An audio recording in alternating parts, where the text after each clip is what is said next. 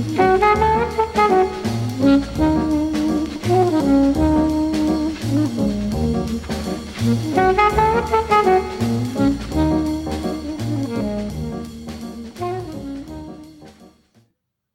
everybody, and welcome to the 20th episode of MTG Fast Finance, the podcast that never opens loose boosters.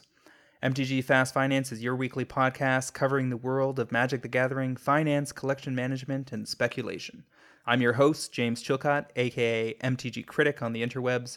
My co host this week, filling in for Travis Allen, is Cliff Daigle, uh, aka Word of Commander, and we're here to help you guys make and save money playing our favorite game, Magic the Gathering. Hey guys, really glad to be here. Looking forward to sharing valuable information with all of you. This show is sponsored by MTGPrice.com, the leading MTG finance community. Sign up today at MTGPrice.com to manage your collection, track your specs, and read articles by some of the best financial minds in the hobby. Cliff, why don't you break down uh, our segments for our listeners today? This week we got four segments. First of all, we're going to talk about our top movers. We're going to walk you through the cards that went up and went down the most. Then we're on to the picks of the week, as you and I will share what we think are some of the best places to put your magic dollars. After that, we're going to talk about the metagame and the, with some tournament results, and we'll finish up with this week's hot topic, Eternal Masters, and what the heck is going on there. For the third week in a row, we're going to be uh, covering off the, the latest and greatest with Eternal Masters, since it is the hot button topic of the month. And uh, let's jump into our top movers this week. I'll uh, start us off with uh, a little blue card that's been making some inroads. Uh, I'm talking, of course, about Days Undoing, the mythic from Origins, uh, released last summer.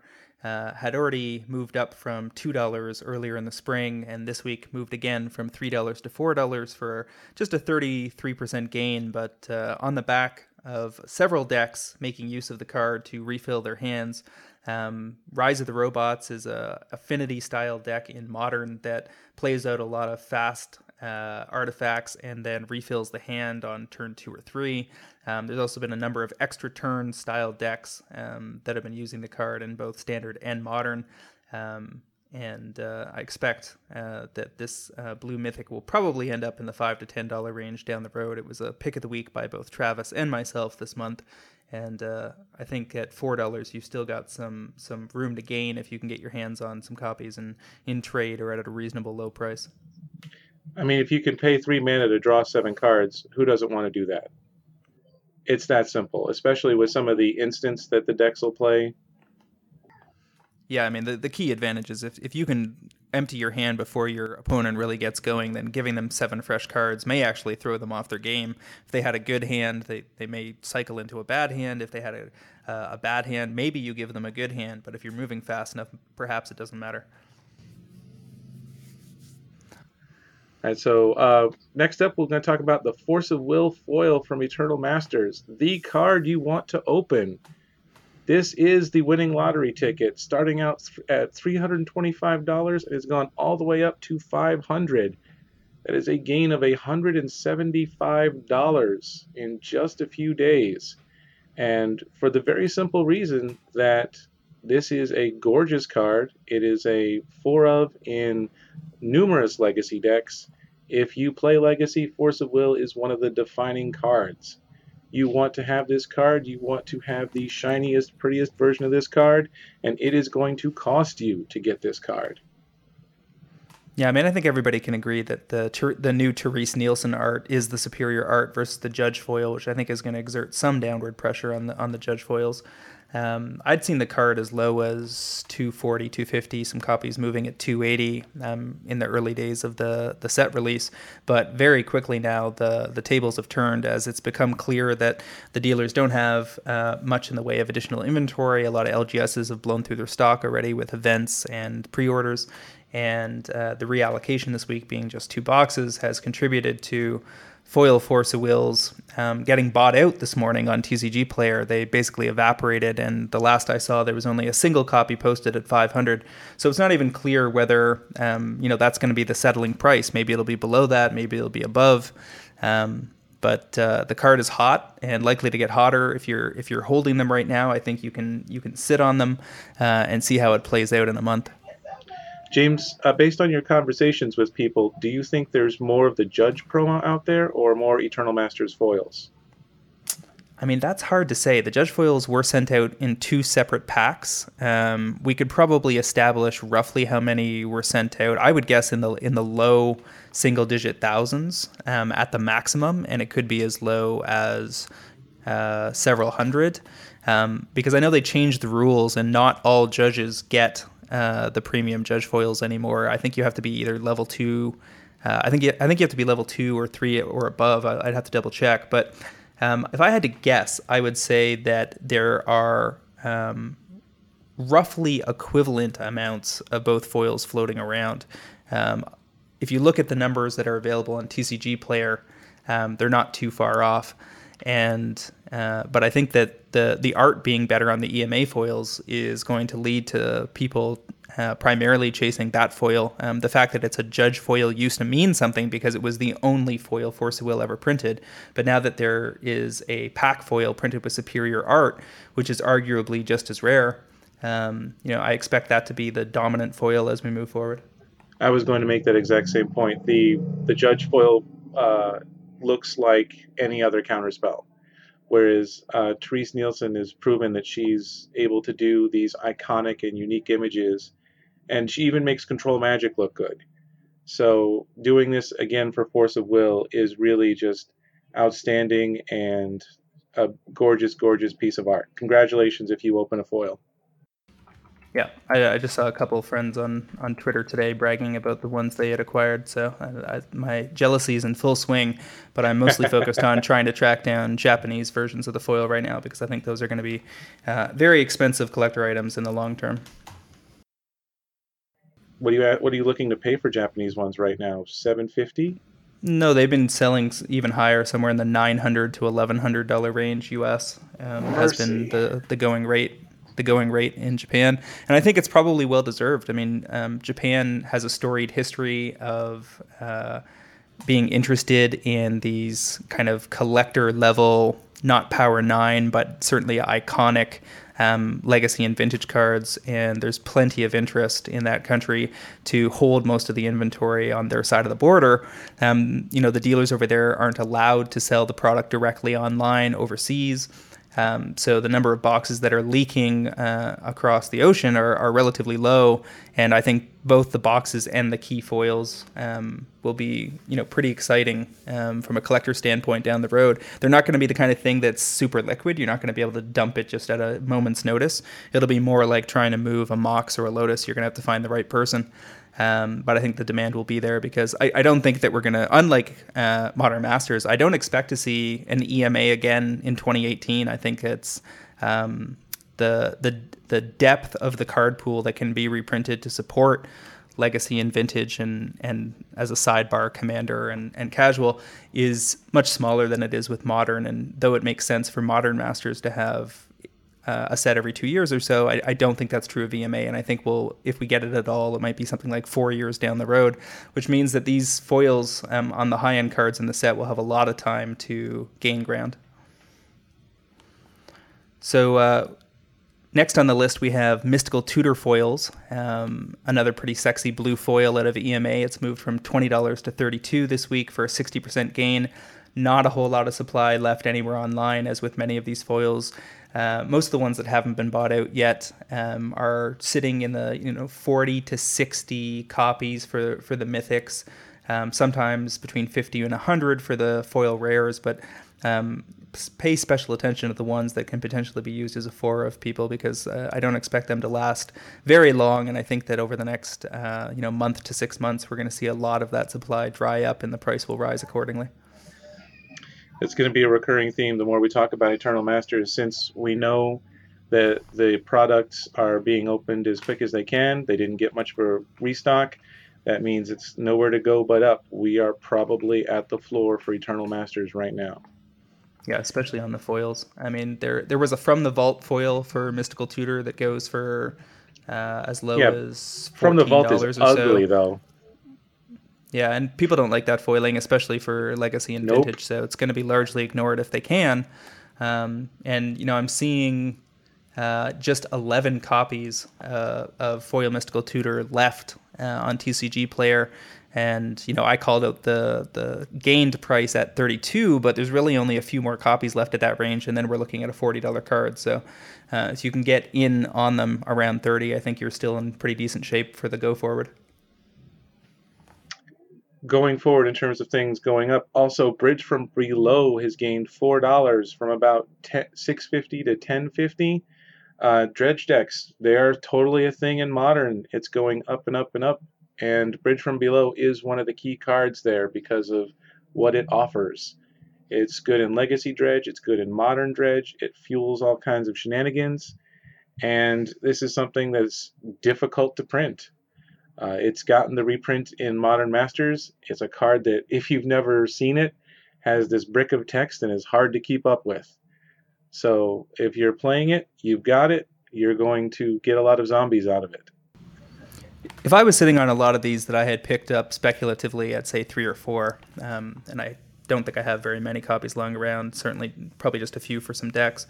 Um, I would probably be looking to get out of these somewhere around 10 to 12 um, if I could uh, between now and the fall, on the basis that um, there's going to be focus on multiple sets over the next six months that's going to keep people distracted between different uh, objectives and there is a chance that because this was printed in Modern Masters and not Modern Masters 2015, that it gets reprinted all over again. I mean, one of the things we've seen in the Modern Masters set is, sets is a, is a willingness on Wizards' part to to print cards, you know, back to back in versions of that set. And certainly, if it wasn't printed in the 2015 version and we haven't seen it for four years, then it's got a very reasonable chance of showing up again next year. I think it's safe for at least through the new year. I can't see this being in the Commander product or in Conspiracy. So I would actually hold on a little bit longer, wait for one or two more dredge decks to hit it big, and I would be looking to move out at 15 or more. Yeah, okay. I could see that possibly being the case. It, it may end up being ambitious, but uh, I guess we'll see how it plays out. So next on our list we have Thought Lash, uh, a card from Alliances. Um, I had to look this one up, folks, because this is not a card that uh, I've seen played uh, very often as of late. Um, it's a enchantment for two and two blue. Um, has a cumulative upkeep. Remove the top card of your library from the game. If you do not, remove your library from the game and bury Thought Lash. It also has the ability for zero. Remove the top card of your library from the game to prevent one damage to you. Um, I have no idea what this is being used in. As far as I can tell, it's occasionally used in some in commander decks, not even in any of the top decks. Um, but it did have tiny supply, and so it mimics this pattern we've been seeing all spring and winter that cards with any amount of hype around them or any kind of even fringe use can go up in a hurry if if somebody just decides to gobble up the last 10 copies.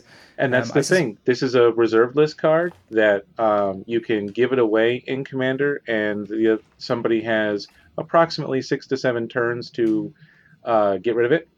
And if they don't, they're dead. And you can also use it as an instant win condition with Laboratory Maniac because you can remove your library and then you have no cards left, and then you say, I win. So the combination of reserve list and two different silly yet fun things to do in Commander, uh, somebody decided to trigger a buyout, and that seems to be what's going on. Yeah, and now that you mention, I do remember seeing a deck called Laboratory Lash um, that has popped up here and here and there in Legacy. That's using the Laboratory Maniac combo and uses elements of uh, miracles. It you know runs four terminus, four, four force of will, Jace the Mind Sculptor, counterbalance and top, and uses the maniac um, thought lash combo to finish things off. I mean, it is a two card win combination if you can get your laboratory maniac to survive. Uh, otherwise, it's not going to go very well. Sure, fair enough. So if you've got any thought lashes in one of your old alliances boxes, folks, you might want to pull those out. Maybe you can find somebody to unload them to on PucaTrade or something. And uh, Cliff, why don't you move us on to our uh, top mover of the week? The top one of the week was Crystal Quarry in Foil out of Odyssey. This is a land that you may or may not be familiar with. It taps for a colorless, and it has five tap. Add WUBRG to your mana pool. It has gone from $10 to $25. So this is already in low supply as an Odyssey rare. This is going to be very good in the four color decks that come out in Commander uh, 2016, and this appears to be pure speculation ahead of that happening. The non foils have not had the same level of movement, so people are anticipating, or could be one person with the amount of supply there was. Somebody's anticipating that uh, commander players will want the newest and prettiest piece of tech, and five tap play something that has all four colors seems a pretty easy thing to do in four color decks. That's the only thing I can think of for why this would have such a spike. Yeah, it's nice that it's a repeatable effect. Um, and again, Odyssey was quite some time ago. That's like 15 years ago. Um, so any any rare foil from those that blocks from that era that shows any amount of uh, interest is is likely to lead to a spike just on low supply and an easy buyout for somebody who decides to take the plunge. And uh, on that note, we wrap up our top movers of the week and move on to our cards to watch. Uh, Cliff, why don't you tell me about your your first pick this week? My first pick is Vampiric Tutor in foil out of Eternal Masters. Uh, right now, it's about $100 with a pretty tiny supply, and it's going to hit 150 within the next uh, 6 to 12 months. This just seems like a ridiculously easy call.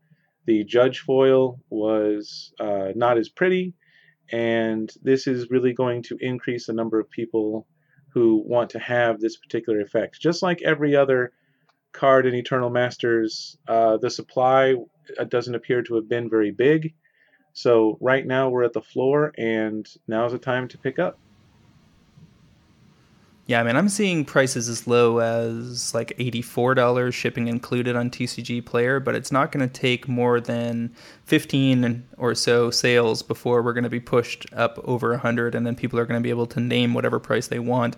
I suspect the Judge Foil will keep this in check somewhat. So I, I, think that you know the, the new art is good, not amazing in my opinion. Um, so I think that there are some people that will prefer the classic art, especially given the the black bubble sidebars that are fairly popular um, from that era. But even still, between both, um, you know, there's there's less than 60 or 70 copies uh, easily available online. So I, I, think your prediction of movement, whether it takes a year or two years, could could very well be the case. What's the first one you like this week, James? Um, I'm actually looking pretty hard at Wasteland non foils. Um, you know, clearly in your legacy decks and your vintage decks, you're more excited to have foil copies. Um, but there are because there's been four total foil printings of four, of Wasteland. Um, I, am a little put off by it because you have to predict which one is going to be the most popular. Whereas the non-foil versions of Wasteland um, don't have particularly high supply either. Um, they're down as low as 42 or 43 dollars. Um, the card had peaked uh, up over 120 back in 2014. And because it's a four of in multiple legacy decks, including the very popular Eldrazi builds um, that are running around, um, you know, carving out a, a very significant uh, new niche in the format. Grixis Delver also runs this uh, as a four of. Um, and Death and Taxes has been known to run it as a four of. Other decks run it as a one, two, or three of. It's one of the most popular cards in Legacy, um, and one of the ones that's likely to be the most enduring. So I could easily see these, you know, forty to forty-five dollar copies getting back into the sixty dollar zone within a year or two pretty easily, and it could go faster if somebody decides to make a run on this card. So I think you know getting in in and around anything under 45 um, is probably a pretty safe bet. It's extremely like unlikely to go down further because there's just not going to be any uh, additional supply. Given that we just got you know non-foils and foils in EMA, as well as uh, additional foils this year uh, in the expedition set. There's basically no way this card's seeing a reprint anytime soon. So it probably gets three to five years um, of being ignored by Wizards while it has a chance to make another run. And I could see it ending that period anywhere between sixty and eighty dollars. If they don't reprint this for another four years, eighty dollars seems very conservative. Yeah, I mean, there just aren't that many copies to burn through before it starts to uh, be forced up to a new plateau. All right, so tell me about your next pick. I am moving in on Jace the Unraveler of Secrets from Shadows over Innistrad. He is currently at $4, and that seems very low for a planeswalker with this suite of abilities. Uh, it's true that he's not as cheap as you might want, but uh, the buy-in uh, on low-cost planeswalkers has never been bad. It's very rare for you to pick up a planeswalker at under five dollars and then be sad about it, even if it means that you're going to keep it in the long-term box instead of the medium-term box. I think that uh, there will be a good control deck coming soon and I think Jace is going to play a big part in that. And it's not going to take much for him to go from $4 to jump all the way up into the $10 range. I think that'll happen sometime in the next 6 to 12 months before he rotates. The uh, the deck I've seen him most prominently featured in is the blue red Eldrazi control deck in standard. Um, they've done reasonably well in a bunch of different arenas, but I think one of the ones I remember best was a, a Star City Games standard IQ. Somebody finished fourth with it.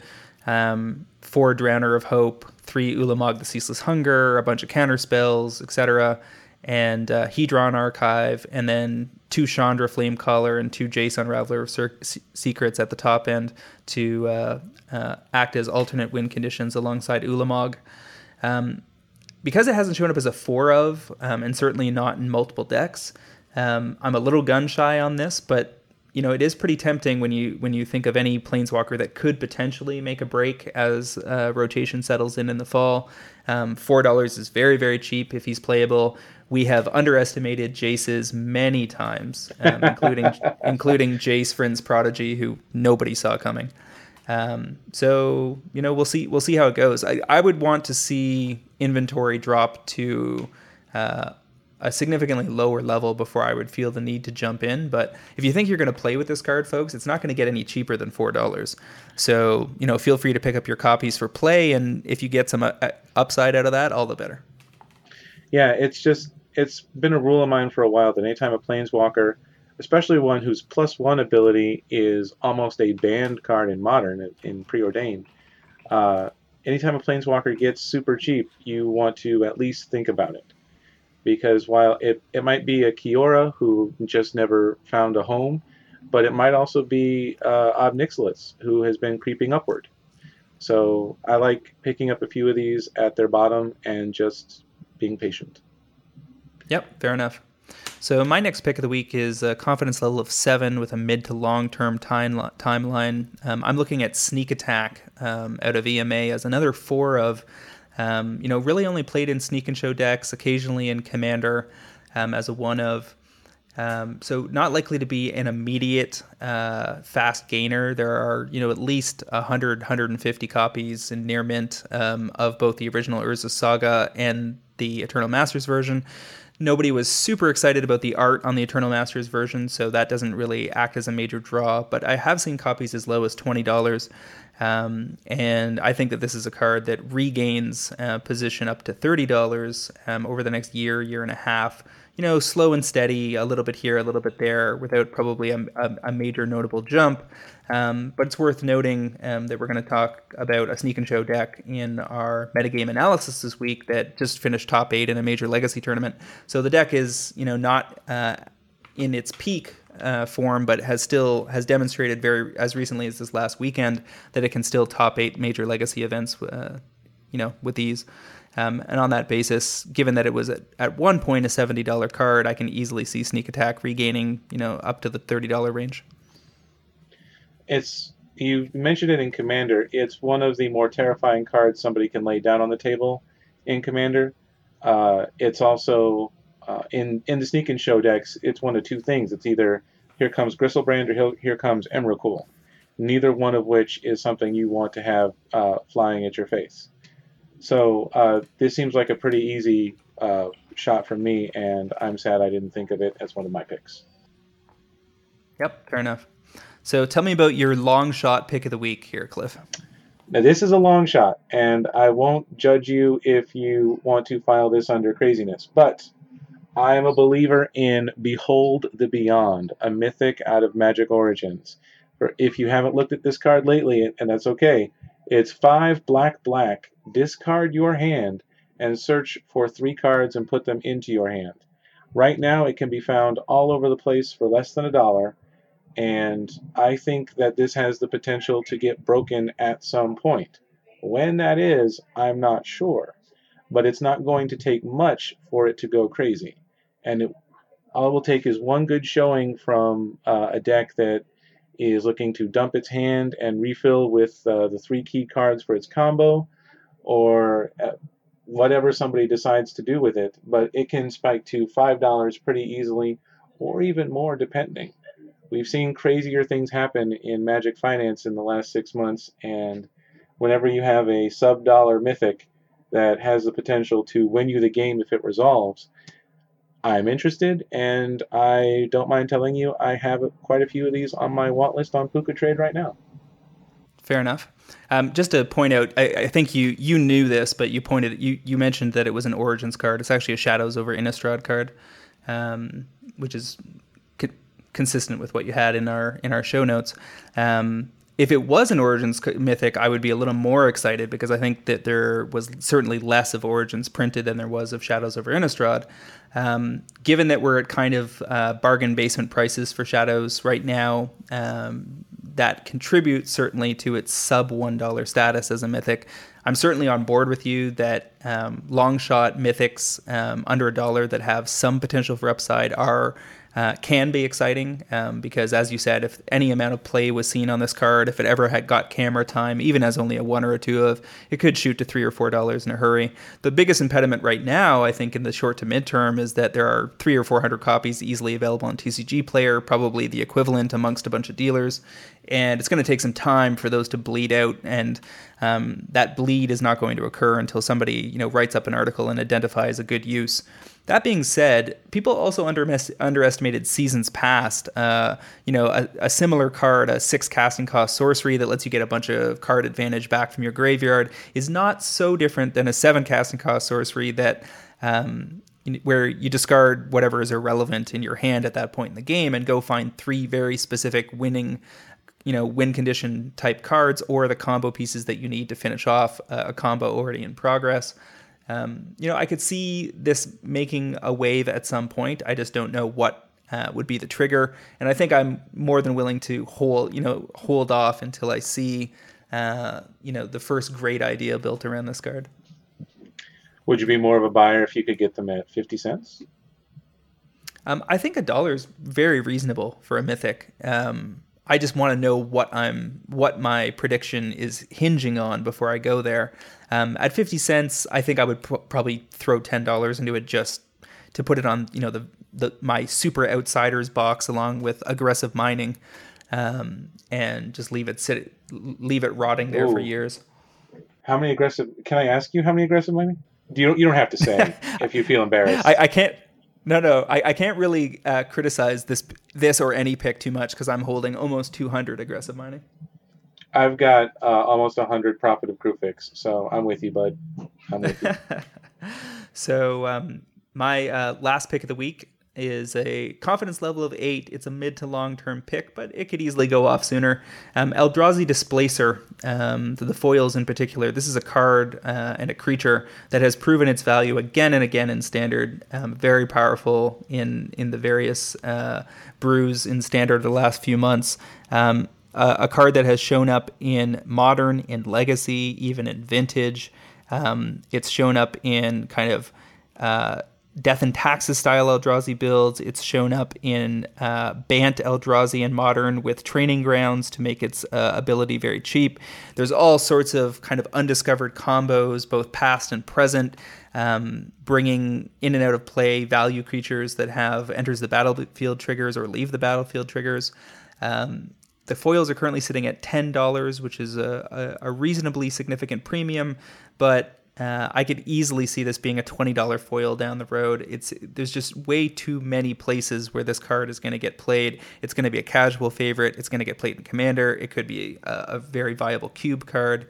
Um, it's kind of like the perfect storm. It's a card that is going to see is you know never makes a massive splash on the game on entry, but is a solid value creature with a very flexible uh, ability and on that basis, I'm happy to start stashing foils away at 10 and wait a couple of years for them to double up.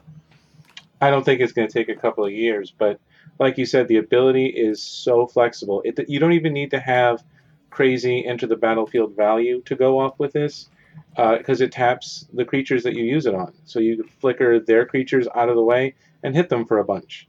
And that has plenty of application as well.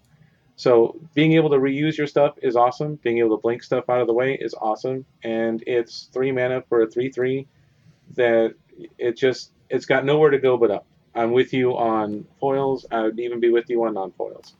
I mean, there's only 30 or 40 foils available on TCG, and this is a card that came out just a few months ago. Um, you know, that's less than some of the foils from EMA that just came out this weekend. Um, so it, it's definitely a card to be watching. I, th- I, think you're you would be hard pressed to find a safer foil to be throwing some money into right now.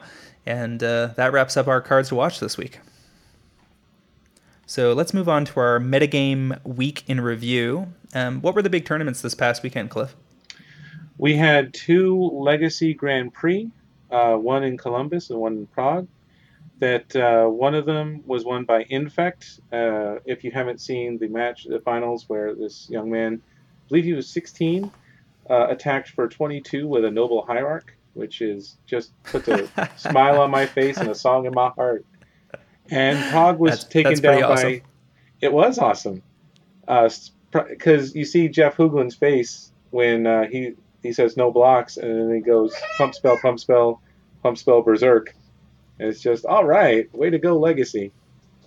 Uh, GP Prague was taken down by Storm, uh, one of the most complex decks you'll ever have to put together and learn how to play. Uh, it's just something you have to be prepared for because your one or two counter spells are not going to be enough with the full grip of duress and cabal therapies they'll run. Cabal therapy plus uh, probe just is really really tough to beat. Yeah, and there there was good performances in in both of those top eights. Um, in Columbus, we were dealing with.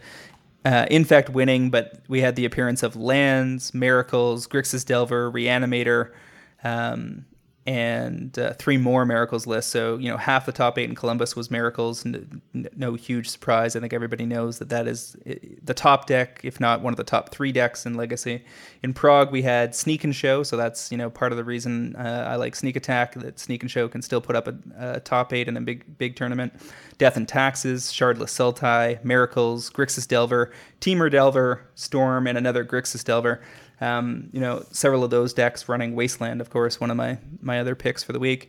Um, you know, Legacy looks healthy. There's there's a lot of uh, viable decks. You know, a lot of tier uh, reasonable number of tier one decks, ton of tier two decks, and you know we continue to see new decks make inroads like Eldrazi. You had pointed out, Cliff, that there were uh, ten of the top 128 decks were Eldrazi, but you know even though and even though none of them made top eight. Um, you know that that core set of uh, Eldrazi uh, mid-range creatures, um, you know, still has has made a major impact. It's forcing people to adjust sideboards and is likely to be a fixture in the format. So in modern, when Eldrazi got banned, there were two lands that were good for two mana. It was Eye and it was Eldrazi Temple. In Legacy, you have four lands that can do the same thing. You have Eye of Ugin, Eldrazi Temple, plus uh, City of Traders and Ancient Tomb. Add to that, uh, fast mana is even easier in Legacy. If you really want to be uh, going that fast, you can not only run Simian Spirit Guide, you can have Elvish Spirit Guide, you can have Lotus Petal, you you name it. And what happens is that Legacy has started to have an Eldrazi presence.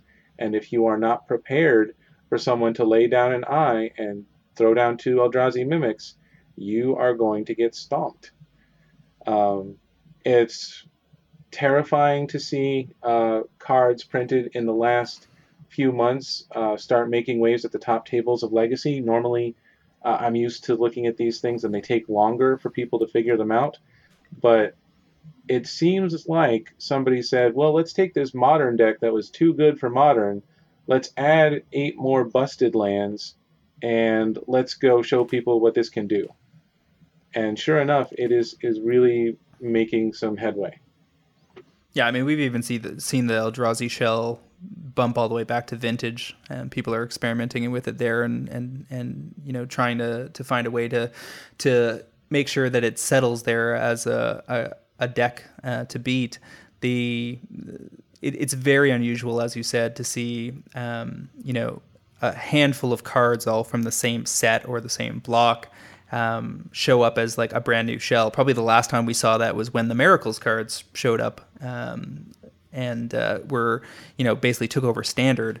Um, but you know it's very rare to see you know even miracles in in legacy only runs you know basically terminus it's not like it runs an entire miracles shell it just happened that that worked perfectly with counterbalance and top um, so yeah i mean eldrazi continues to make uh, a major impact on the format and is extremely powerful uh, makes perfect sense that it's banned in modern and uh, but you and I were talking about the cast about potentially targeting Eye of Ugin expeditions mm, on the basis that they've fallen quite a ways um, since their you know peak in the mid 200s. Now these days you can get them for under 100. Um, like you're talking about the expedition. Yeah, the the expedition version of version of Ugin um, seems like a card that we were both uh, curious as to see how much ga- ground it could gain based on the the limited amount of play that Legacy sees. And it's true. Uh, I at, anytime something's too good for modern, you got to think about it in Legacy. I mean, the only thing that, that keeps me at bay on on legacy cards that are prime, like really only legacy, um, is you know me wondering how much support the format is going to get over the next three to five years. Um, you know, EMA did not feel like in in the end a major push to reinvigorate legacy. It was much more about giving a bunch of different formats: vintage, legacy, commander, uh, casual, and cube. Um, you know, little bits and pieces that they couldn't get anywhere else. Um, and we've seen how fast that inventory is drying up. So the you know legacy is not getting a major shot in the arm from EMA, um, and it's certainly not getting it from the amount of tournament support at the highest levels. You know, legacy is not played at the Pro Tour. Um, SCG is de-emphasizing it in favor of modern, whereas three years ago it was completely the opposite. And so it, it has me thinking twice before I'm sinking, you know, very much of my portfolio into legacy cards. It's true. Uh, Legacy is going to be a difficult format to support going forward, but uh, at the same time, you have people who, if you've been playing the same Legacy deck for uh, even three or four years, you've seen just the lands alone uh, go up by ridiculous amounts of money.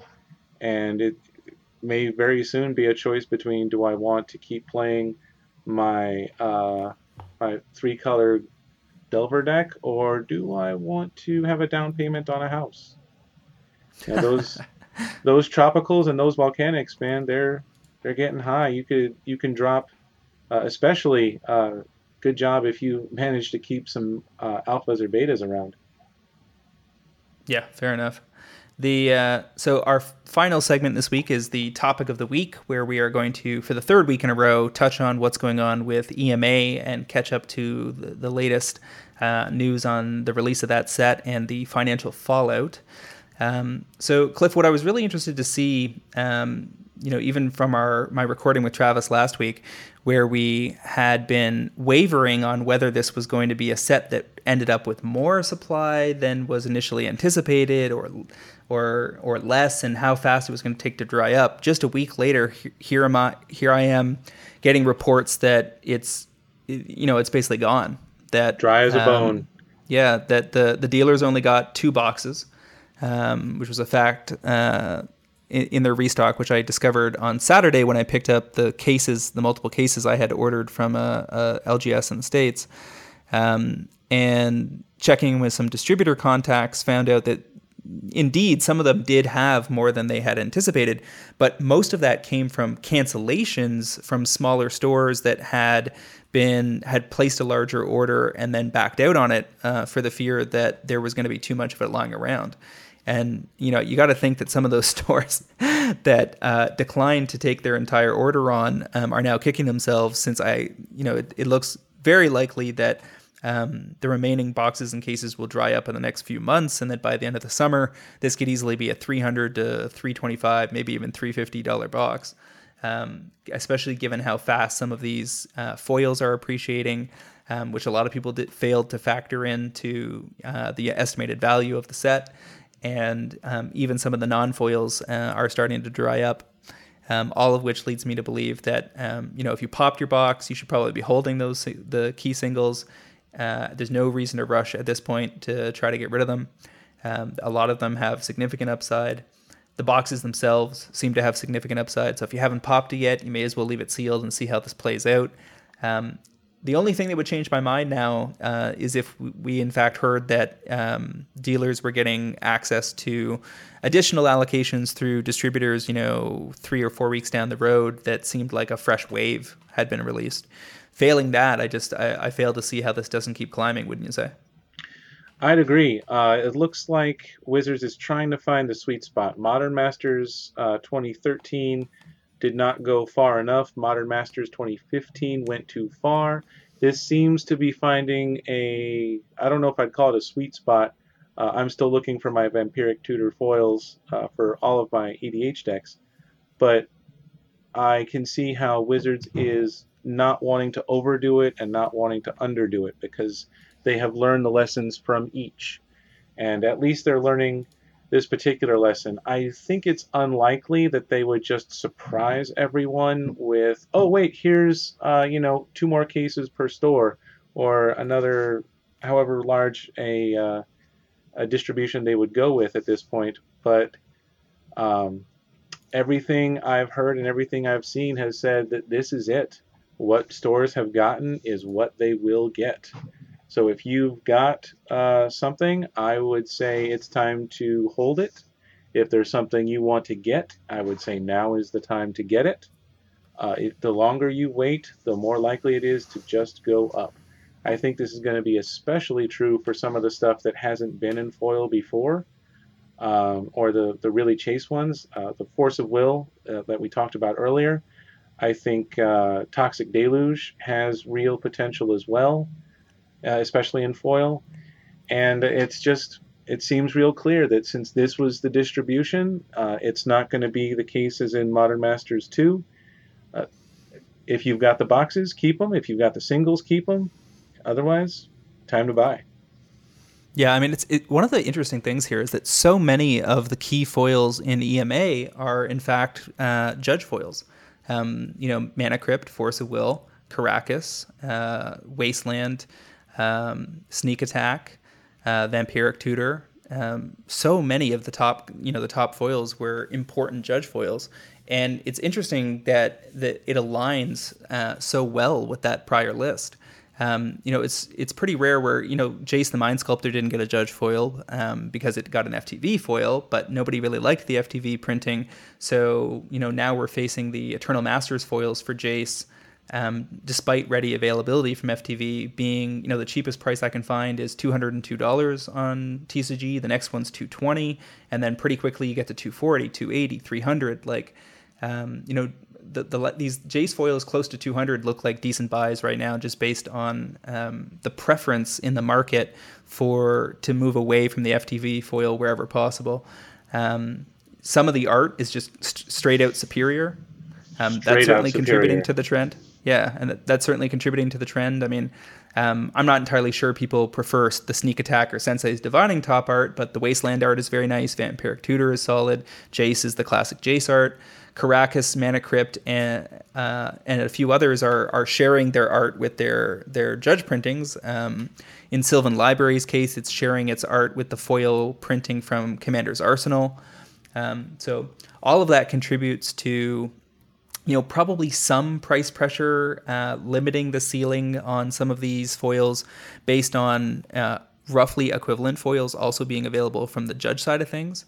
Um, and certainly that contributes to availability of inventory.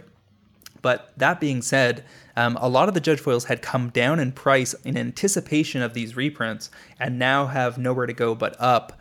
Um, you know, foil force of wills were a big thing to be chasing on PucaTrade over the last six to twelve months, where you know people were trying would be happy to pick them up for seven, seven the equivalent of 700 800 900 dollars at various points of their release and has been as low you know this week as 220 us and Ouch. and and i expect you know that force of will is going uh, the judge foil and the eternal masters foils to keep climbing probably back you know up uh, we, we saw the Eternal Masters foil get up to 500 today. As copies start to flow back in the market, maybe they fall down into the mid 400s um, as people try to out them for profit. But um, you know, they could easily get back up into the five to six hundred dollar range on both versions of the foil and stay there for quite a long time.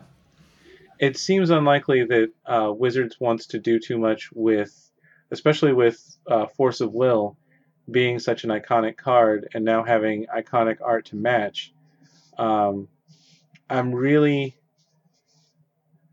what's the word I'm looking for here? I think stunned is the word I'm looking for. That um, the the choice between the two is so stark, and it is a lot like what you said with the from the vault printings of Jace. There are a lot of people who really don't like the from the vault process. Uh, there's a minor thing with um, how the from the vault feels and how it bends. It tends to warp a little differently than other foils. Um, I know that I've had singleton from the vault versions of cards in commander decks and uh, like I have a from the vault Ulamog in one of my decks that if I'm not careful, I'll cut to it. So I'm looking to replace that one because it, it is noticeable enough to me that it, it can pop out. So and the art is also I'm sorry, not the art, but the foiling is just just ugly. It's just ugly. Yeah, I mean it's interesting because um, I had I was hands on sorting a whole case of this stuff this weekend. Uh, my my father of all people had bought a case for himself and did very well actually. Um, opened some amazing boxes, um, largely on the strength of pulling a lot of the key kind of uncommon foils like control or, or you know low yield rares, but in foil are quite excellent, like uh, Hydroblast, Pyroblast, Counterspell, Control Magic. Um, there's a lot of kind of mid tier foils in the set that are worth paying attention to as you're opening your boxes.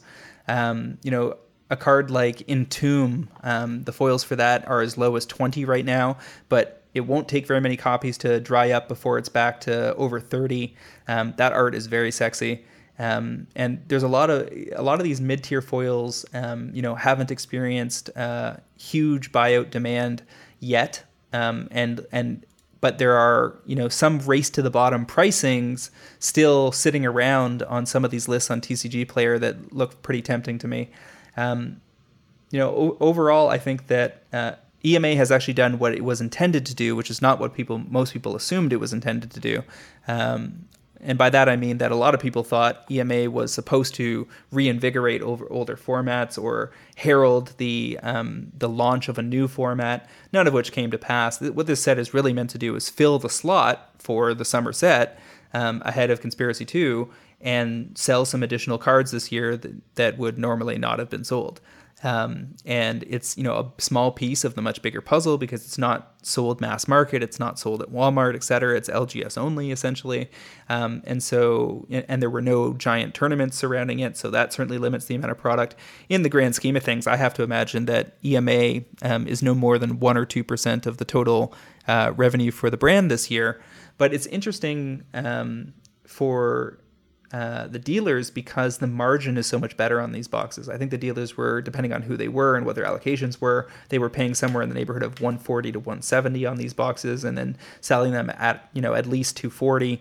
So that's, you know, making 50, 60, 70 dollars a box instead of, um, you know, the 10 or 15 they usually make selling at retail for, um, you know competitive retail for you know normal sets like Shadows over Innistrad where they might get a box for you know high 60s low 70s and and sell it for $90 US or something. Um, and you make 10 15 20 dollars a box I guess. Um, you know it's it's the, the margins are much better. So it's it's nice for them to have something like that that generates interest pulls people into the store run a couple of great events. Uh, you know, if you're smart put, and you've got a big enough allocation, put some additional product aside to last, you know, two, three, four weeks worth of uh, cool drafts.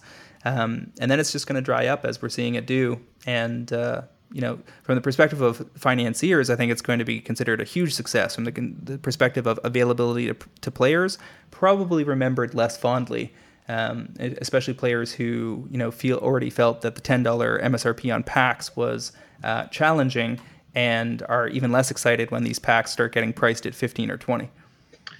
You know, it's going to put some uh, new foil versions out there for the people that really care. I'd forgotten that uh, Control Magic had not been in foil to this point, and it's going to be something that uh, for the super high end, it's got something. For the mid range people, it's got something. And for a lot of prices, they're going to go down and stay down further. Um, some of the cards are not really going to be ever incredibly expensive, but they're still a lot of fun. Uh, Eternal Masters is a pretty fun set to draft too. Yeah, that's the other thing is that um, Modern Masters 2013 was well known as a, a, solid draft format. 2015 was less well received, um, but uh, you know, everybody I've talked to who's drafted it, and I certainly drafted as much as I could on opening weekend, um, had a great time. Everybody I talked to had a great time. I think it's going to be the kind of set that people are going to be pursuing um, boxes of down the road to try to run, you know, special drafts. And on that basis alone, I think that there's some s- strong support for uh, a, a high tier plateau on the price of the boxes. And uh, on that note, that's a wrap for this week, folks. Um, where can people find you online, Cliff? Uh, you guys can find me on Twitter at Word of Commander, and uh, my weekly articles are on Friday. I do Casual Fridays on mtgprice.com. And you guys can find me, as always, on Twitter at mtgcritic, as well as via my weekly articles on mtgprice.com. And I would also like to remind our listeners to check out the MTGPrice.com Pro Trader service. For just $4.99 a month or $49.99 per year, you can get early access to this podcast, fantastic articles by the best MTG finance minds in the business, and a sweet set of online collection management and buy list tools that will drive better returns and save you money playing Magic the Gathering. That's the end of uh, my first MTG Fast Finance podcast, the end of my first podcast ever. I am now crossing this off my bucket list and my things to do this year list. Uh, it's been a lot of fun, James. Thanks for having me on. And it's a pleasure, Cliff. We'll see you again next week as Travis continues his uh, adventures in Europe. And we'll see all of you next week on another episode of MTG Fast Finance.